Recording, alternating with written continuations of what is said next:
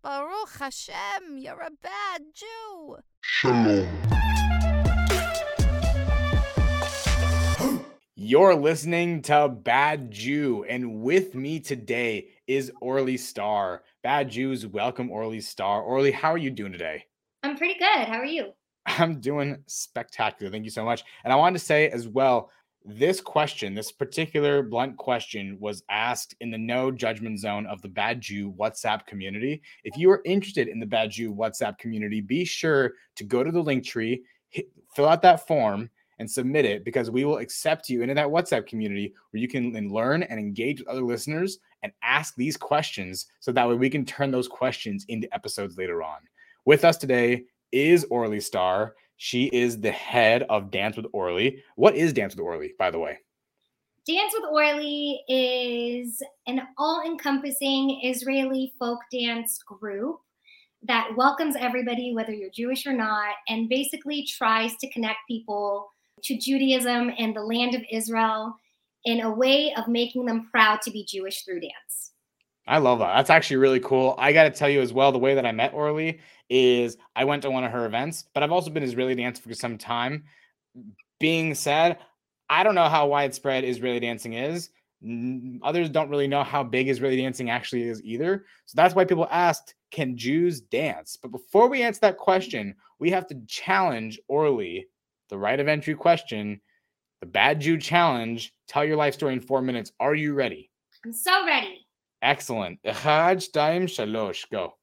Was born in Israel. I moved to LA when I was seven years old. Didn't do Israeli dance before. I did ballet training. Um, when I went to UCLA, I was about 19 years old.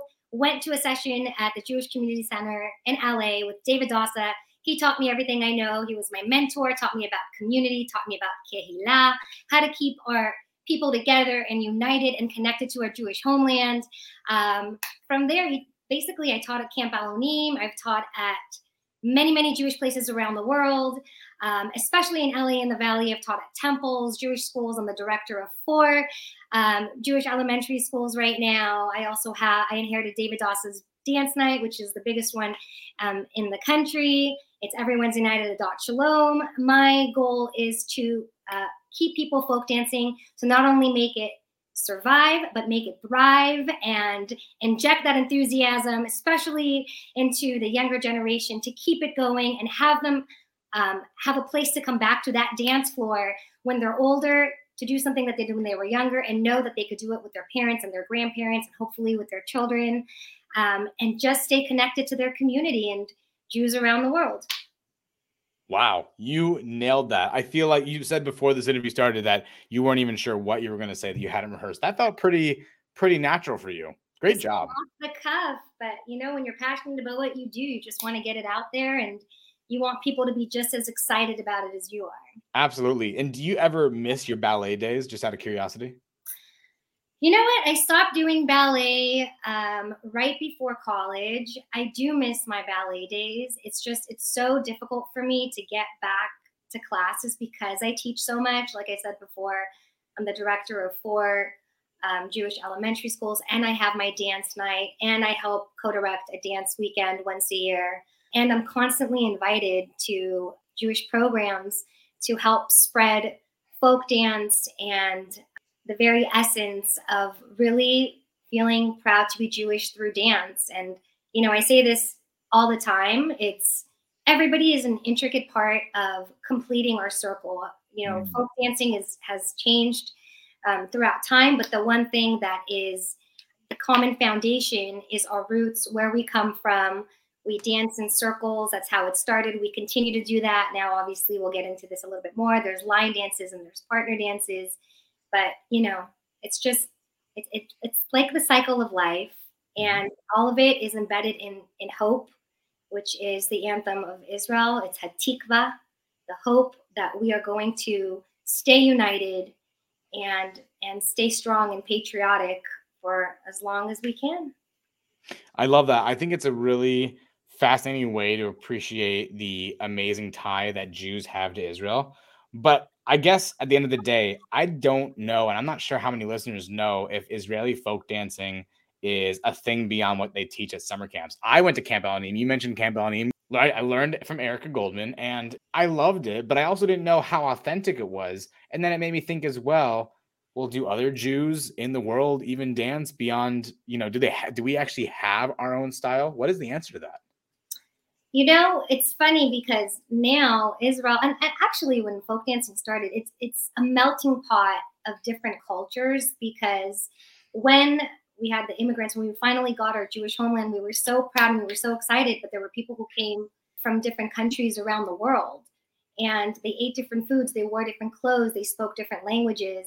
And this was a way to to revive Hebrew, mm-hmm. to, to make people patriotic, to want to cultivate the land, to want to build the land together. It's, it's the pioneers who really felt like we needed a mechanism to make the people feel as one and that we have a common goal, and that is to stick together, to support one another, to heal each other, to, to motivate one another, to stay connected and empower one another to love our homeland and kind of spread that not only within the country of Israel, but in the diaspora. There are people who live around the world right now. And what is our goal? Our goal is not just to have people folk dance because we have a Jewish homeland. It's no, it's it's it's to connect not only the people who moved there, who came from different backgrounds, but it's to connect the people who are in Israel with all of the Jews around the world.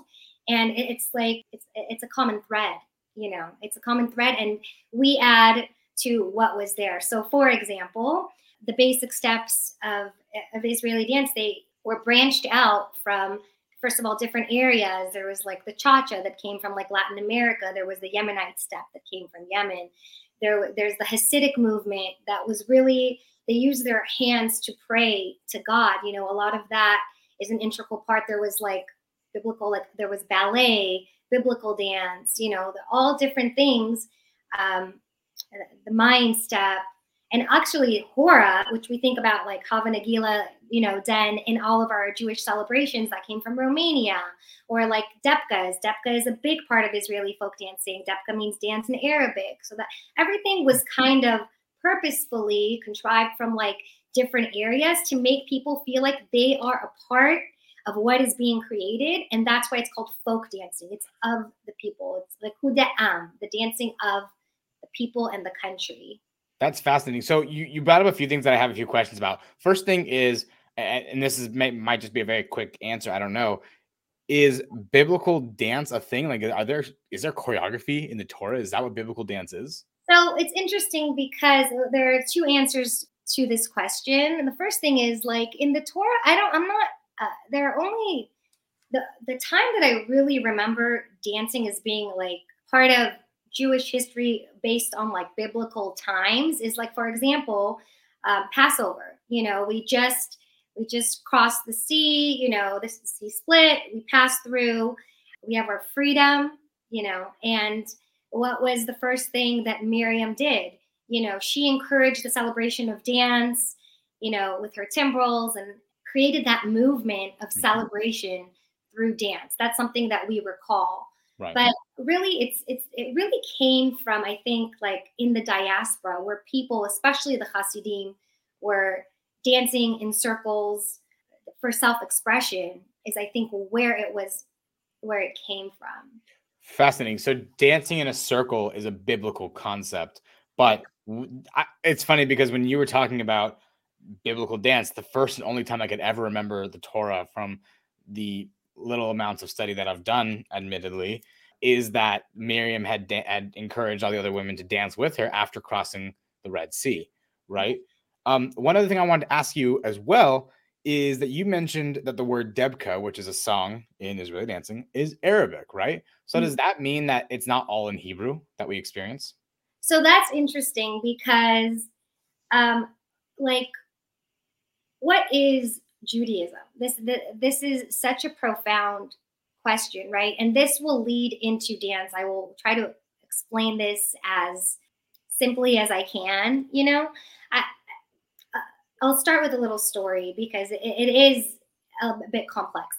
Okay. When I first started folk dancing, everything for me, I was like, it's really important for all the songs to be in Hebrew because it's through the music, it's through the words that we feel connected to our people and to our country, our Jewish, uh, um, our Jewish homeland. But there are certain songs that are not, for example, in Hebrew anymore, right? They're in different languages. And, in, and for me, I was, I felt kind of pulled in a couple of directions because I'm Israeli, right? I was born in Israel, but my parents are Persian. There's so many like Persian Jews around the world. And in, in a sense, it's like, well, I, I heard like a song in like French or I heard a song in like Arabic. Like, why is there not a Persian song? Now there are a few Persian songs like trickled into folk dancing and like different languages and all this stuff.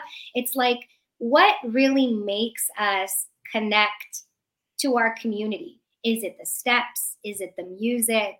You know, is it the choreographer? Like, we don't know. I think everybody connects to Judaism in their own way. And that's kind of like, you know, when you're talking about what's are you a good Jew? Are you a bad Jew? Like, how do you judge somebody else's connection to Judaism? In a sense, you can't, you have to make it accessible to as many people as you can, because then they will feel like they're a part of your community and you're embracing everyone. Right. So it's, you know, the mentality is, is, has changed a little bit. Right. But at the same time, it's the foundation is still the same. Like another example is um, right now, like we used to start with only circle dances. And then what happened? It evolved into partner dances and line dances. Like they didn't have line dances and you know, when when we started folk dancing, that that wasn't the point, right? The point was everybody was holding hands in a circle. Right. And we would celebrate our accomplishments, but also use it as a support system to lift each other up because that's what the, our value system is. That's what it tells us to do, right? We are supposed to be there for one another, not only in in in, in times of happiness, but in times of sadness. Taking the uh, figurative to the literal. Absolutely. Right. And which, by the way, Dani Dassa used to say, we're praying with our feet. You know, that's what that's our goal. You know, it's it's we are grounded and and we are delivering a message through our self-expression. And we want everyone to be a part of that. There's so much history here in what you're saying. And I wanted to pull up some of the articles that I have found on these concepts that you were describing. I mean, for starters, you, you, talked about folk dancing, you know, it called folk because it's supposed to be more inclusive here again. In that, in this Berkeley article about Israeli folk dancing, it kind of goes into it, describing it as a hothouse culture. I had never heard of a hothouse culture before, but because folk sounded more inclusive and accessible, and they hoped that Israel would appeal to all Jews worldwide. So, in a way, the dancing almost was used not even just as a community glue, if you will, but also as a as a way to market to Jews around the world about how exciting and vibrant Zionism was. And it was saying, calling all Jews, we've been through something really hard. Now let's use now now let's come here and dance to be because to celebrate that we're alive. You know, and to empower us, right? To empower us, yeah. And there, by the way, you mentioned Debka. The Debka, an energetic dance done in short lines, is originally Arabic. So, although many people think the Hora think of Jewish Hasidim, a sect of ultra Orthodox Jews. So I mean, it's it's a blend of cultures here. It's a hot house culture, as you said. It also goes back here. We pulled up articles from or an article from the Jewish Women's Archive. I found this part to be fascinating as well.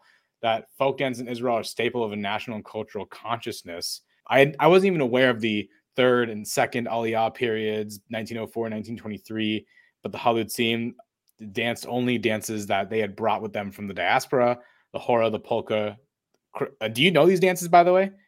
Kawiak, is that how you say that? I wasn't quite sure.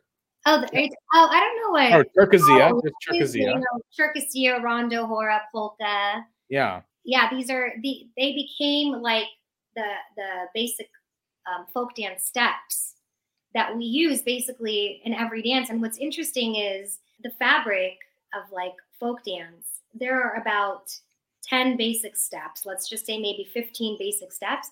And really, each dance uses these basic steps in different order. The, the mind challenge is, and, and it's what con- connects us to everyone around the world, is that they, these are pre choreographed dances, right? They're not like salsa or swing dance where there's like two basic steps and you go and you improvise and you basically get your partner, you do whatever you want. People are not exactly doing the same steps at the same time. For folk dancing, that is our mission in a sense, is that mm. because we are dancing the same steps at the same time to the same song around the world, this is what unites us. Unites us, I guess. Yeah. like the best way to say it. Yeah. Wow, I've never, I've it's never translated like that in my head before when I've done it. And again, it felt like a very American experience. The, the three times that I've been to Israel in my life, I've never seen a lot of dancing. Maybe in the ultra Orthodox communities when they're doing a giant line dance on the men's side of the Mechitza, right? But I am really enthused to hear that that explanation about that relationship. So one thing I do want to ask, right? There's a message of unity here that you're describing. But when it comes, maybe this is a more personal question than it is about a general concept. But when it, when it comes to the religious community, right? We're talking about the uh, those who would identify as traditional or ultra orthodox. There are real lifestyle practices behind each and every one of those labels. So, being said, I wanted to ask you, how do they accept Israeli folk dancing? You know what? It's it's interesting because the more religious religious sects like the Orthodox, they folk dance, but they do it with their own sex. So the men dance separately together and the women dance separately together. I was invited by a Chabad several times to hmm. come to like a women's only folk dance session. Wow, um, what do you think of that? I thought it was awesome. You know, I, like at the end of the day, I love the, obviously like I'm more reformed, so I do love the interaction, you know, between the different people. But if this is what connects you to our community and this makes you happy and you have your own limitations, as long as you're dancing, I don't care. Do you know what I'm saying? Like yeah.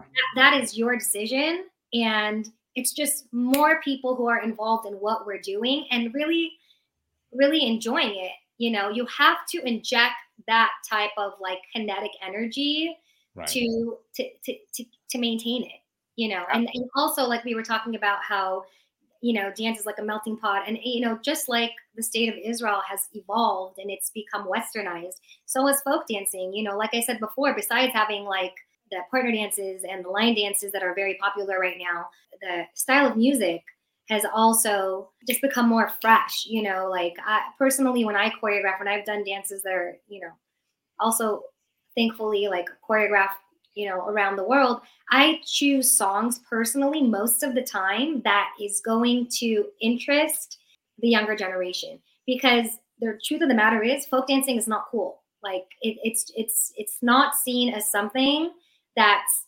immediately like captivating for the younger generation. They're going to want to do hip hop. They're going to want to do salsa. That's the first thing that they want to do. And um, in a living, especially in the diaspora, when it's so easy for you to be distracted and to go do something else that seems much cooler, especially when it comes to like social media that can influence people's like mindsets and the direction that they're choosing to go. It's it's actually honestly, I think it's much easier to not be Jewish than to be Jewish, especially like in America, because there are so many options. But our goal is to make it cool. Our goal is to show that you should do this and you should feel proud to do this and it's an important part of what we do. And specifically it's not meant to be religious it's meant to be cultural and spiritual which is something that is much more accessible than to do something through scripture which a lot of time can be um, done through interpretation but there is like a religious aspect to it you know what i'm saying? So we are trying to be open-minded and so now I use, you know, current um, Israeli artists. You know, I was I brought hip hop into folk dancing because I was 19 years old, and I was like, how come there's no hip hop? Like, there needs to be some kind of gateway that is going to bring the younger generation and the older generation together. You can't just make separate. Uh, they used to make separate dances for kids and separate dances for adults. You know, Alonim is a completely different body of education it's on a pedestal in a sense, and so is Hess Kramer and Hilltop because there is no place like in the country that has that many teens folk dancing at the level that they do. And that's all thanks to the Dassas, honestly, because Dani Dassa, you know, started the dance program. David Dassa continued the dance program. Hmm. And it, uh, like I said before, it wasn't just dance, it was community based. Right. And it still is. And that was you know, continued through Erica and continued through me. And, you know, it's, but like I said, those kids, as you can see, uh, even yourself, like they don't really folk dance after camp, right? They just, they see it as a summer activity that's exciting for them. But right. my goal is to make them miss it in a sense, love it so much that they want to come back. And and honestly, like you know, they go to college, you know, they they move away. Um, they're not here all of the time, but the even once or twice a year when they do come back, like it's worth it because you know they're yeah. connected. I was yeah, absolutely. And you know, speaking in that connectivity, I think that's really the central theme of this episode. I went to Camp Alonim uh, from the ripe year of being at a, a, a Sofim, which Sofim I think is second grade, if I remember. Second, um, Sofim I think is third grade. Third grade, okay, so still a wee little lad, right? And then I left as a CIT, and as a CIT you get three dances, or at least my division got three individual dances, right? Now, fast forward to years later, I hadn't done Israeli dancing between the time I had graduated or the time I had left summer camp maybe once or twice when I was uh when I was at San Francisco State because we we one time went uh, in college to an event. But then shortly after that, you know, a few years later, I eventually came across a couple of friends who happened to leave a Moishe house out here in Los Angeles. For those who don't know what Moishe house is, it's like it's like young adult led programming for Jews and not necessarily even religious events, but they are subsidized events by programs. It's really, really amazing. It's an incredible resource for my social life and many other young Jewish professional social lives out here in America. But the the big thing that I want to say is that when I finally came back from when I finally re-entered into the Israeli dance space and started mm-hmm. getting into it, I felt like a kid again. I connected with a side of me that I hadn't really had the chance to connect with since I was at Camp Alonim, these these these summers that I cherished so so much. And then, you know, of course, when I went back to Israel, there was a part of me that wondered if I would come across maybe people dancing in public. Uh, I've heard of such communities before where they might do a meetup and they get together, and I don't see it as often. So it occurred to me that, you know, maybe this is more exclusive in a way and more communal. I don't know. I, I just had some preconceived notions after the Israel trip about what Israeli dancing might have been. And I think you've squashed some of them. So thank you for that. Absolutely. You know, that's what it is. It's the feeling of nostalgia. Yeah. I think that's what is the essence of like what we're doing. And to want to feel that again. And for me, especially, it's like, why are we doing this? It's to continue it. We say le dor vador you know, mm-hmm. from generation to generation. This is our mission is to have, you know, uh, during my there's a big once a year Thanksgiving marathon that I do. I inherited that also from David Dassa, where it's also the Alonim. It's become the Alonim dance reunion. You literally see kids who I teach in elementary school, like somebody who's in kindergarten, dancing with their grandparent who folk dance either in Israel or continues to folk dance here. I have kids who I I teach somebody in kindergarten. I've taught their aunts and uncles from when they were kids, and their grandparent comes to my set, my weekly session. So it really does continue from generation to generation, and I think it's just uh, no matter how old you are, once you've done it and you come back to it, it gives you that exciting, that very heartwarming experience that you want to continue. And you really should do it more often, you know. Oh, of course I of course I know. And by the way, where you where you teach Israeli dancing is literally a rock's throw away from where I live in Culver City um, out here in West LA. It's so, like even if you don't come every week, you know, like once or twice a month, we try to do kind of like a, a theme party where there's like a Jewish holiday. Um, we like to bring like food and decorations and take like photos with our props, you know, because that's also part of like the whole nostalgia. It's like why should kids only celebrate these holidays? You know, we got to make sure that adults continue to do it too because it does bring back that feeling of when they were a kid and we're still like we should continue to celebrate, you know, and have fun too, just like, you know, when we're older. Absolutely. And by the way, I just want to say nostalgia is my favorite drug. I also want to say that when I went to your community, Dance with Orly at Adat Shalom, I was blown away by the surprising number of senior citizens that are at the event that could move better than me. Listen, I'm 28 years old. I'm I'll pretty, dance circles around you. I'm telling you, right? Li- literally dancing circles around me. I I couldn't believe how energized and how healthy these people were. So I will also say, think of it as Jewish Zumba. Like it's just, it's good for you. It's just, it's cardio. And it also, I mean, it's clearly keeping these joints activated enough for senior citizens to be able to engage with it. I think that also speaks to the accessibility of folk dancing. That's not to say, however, that Israeli folk dancing is this, you know, very low energy, very tame, very unengaging dance style that's only for senior citizens and little children. Yeah. It's pretty intense. I mean, you mentioned Orly hip hop, and the for, of course my mind jumped to the Hafanali, which is one of my favorite dances, and I always feel like I'm in a rapper music video when that song comes out. so, you know, I'm ready to go every time I hear Hafanali. That's my jam. You know, let's do it.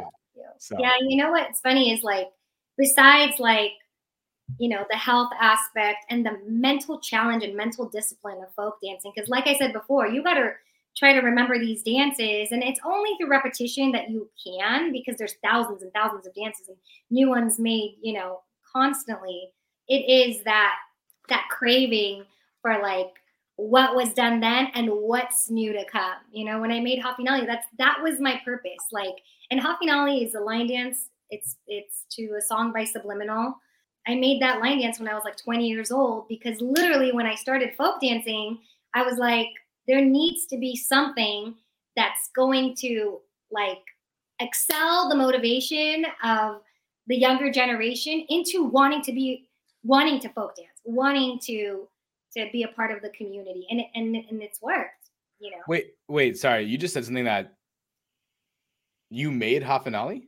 you didn't know you didn't know yeah I wait mean, I mean, you're, the, you you're the, you're the original choreographer to one of my favorite dances.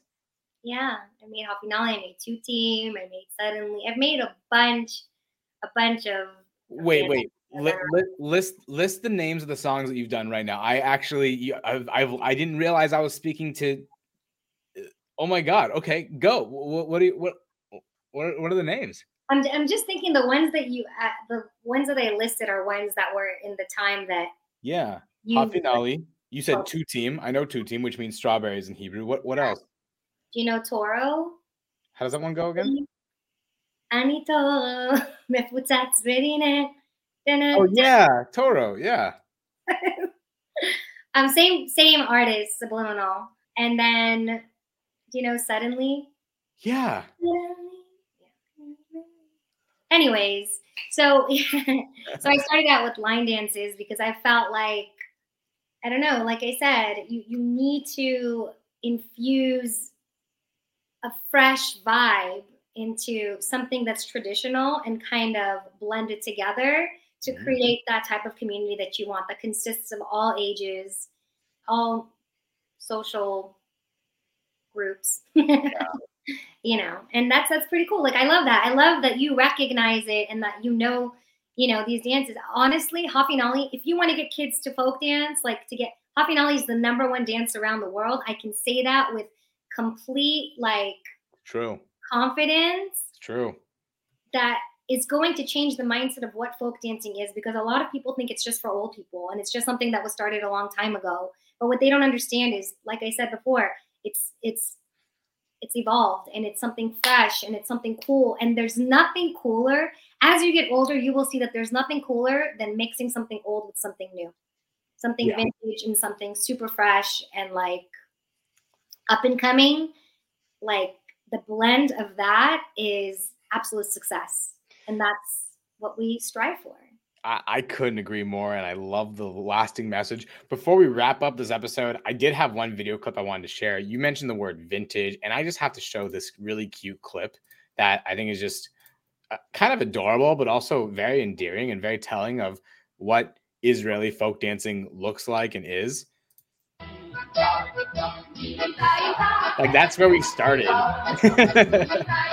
Phenomenal.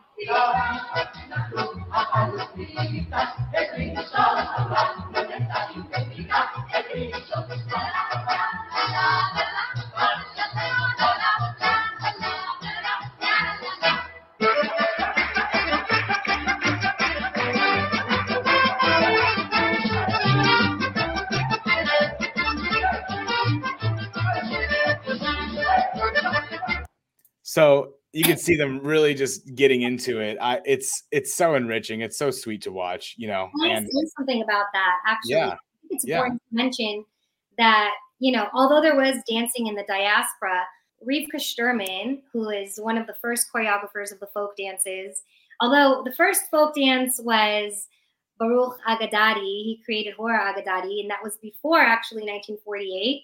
But Rivka Sturman, she was really like a pioneer of folk dance, and she felt like in the schools they were learning, you know, German influenced dances, et cetera, et cetera. And she wanted to bring in Israeli folk dancing. So she was an important pioneer. And then came uh, Gurit Kadman. And what you saw there, that's probably from one of the festivals. It was, uh, she created the dance festivals. Festival Dahlia was the first one.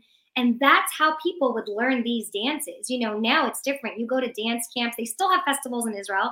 But besides having dance camps that people fly to around the world, learn these dances, you have social media now. So literally, you go to YouTube, you can learn a dance. Um, you can learn many dances. You can learn a dance before you even go to the session. Or if you go to a session and you're like, oh, I love this dance. I wish I would have known the steps. You can ask the name and you can go on YouTube and learn that dance and know it for next time. You know, it's just so crazy how things have evolved but still remain the same. You know, Well, I couldn't agree more, and I I think it's uh it's it, it really is amazing to see the evolution of Israeli dancing. I actually had no idea I was speaking to such a contributor to Israeli folk dancing. Uh, that was not connected for me, but uh, really, it's been a privilege and an honor to have you here on the podcast. Someone who had such an integral part of my childhood without me even knowing it. So, Orly, thank you so, so much for being on the show. Say that I was someone who just got really inspired to start moving and dancing. What's the best way to connect with you? Um, so you can connect with me either on Instagram under Orly Star or Dance with Orly, um, or Facebook. Also Orly Star Setareh, which is my full name. Um, I have a Dance with Orly exclamation point page on Facebook where I post lots of fun videos, um, collaboration, stuff like that.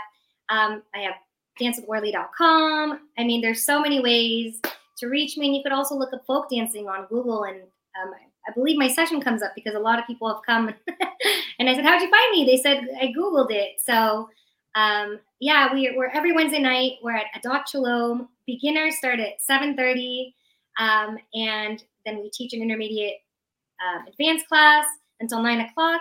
9 o'clock till 11.30. We just dance all night. And we hope that you guys can join us. And I want to personally thank you for inviting me. First of all, for coming to the session. Thank you to Moishe House. Um, shout out to Noya and Zohar. They're doing a great job um, continuing folk dancing. By the way, in regards to Moishe House, what do you think is the age range of the people who um, go to the programs? Yeah, Moishe House generally is ages 21 to I want to say 34, 35 around there. That's what I would imagine. Yeah, um, I think I think it's awesome that new people are coming. We encourage you to come. Bring your friends. You don't have to know how to dance. Um, Erica Goldman, she shout out to her. You don't have to know a dance to do a dance, and which is absolutely true. We will help you. Um, we just we just want to spend time with you and you know express our love for Israel and our, our Jewish people. But you actually making a podcast about this shows that you know it, it- it's made a positive impact on you, and we hope that it can make a positive impact on countless people around the world. We appreciate you for bringing this to the forefront and for having me be a part of it. You're incredible. By the way, your energy is amazing. Like I said, I'm going to be waiting for you to dance with us more often. I'll be back. I'll be back. I promise you that. Oh, by the way, I just want to say I'm not sure um, if this is going to be uh, out there before this date or not, but at the end of the month is Yom HaAtzmaut. We have to mention that Israel is going to be 75 years old. Huge, huge um, celebration for us as you know Jewish people, whether we're living in Israel or not. I am having a big Yom HaAtzmaut Israeli dance party. I would love Ooh. for people to come out. It's it's one of our biggest dance nights of the year. Um, and it's uh, April 26th, Wednesday night. You don't want to miss it. We're also having a special dance group from Israel come and perform. So some of the dances that you see in festivals, you will see uh, a dance company from Israel come up and show you a little, you know, a little bit of what we do. Amazing. Orly, that's just incredible. And thank you again for being on the show. And uh, be sure to attend Yom Ha'atzmaut. You said April 26th, if I remember correctly? Wednesday, April 26th.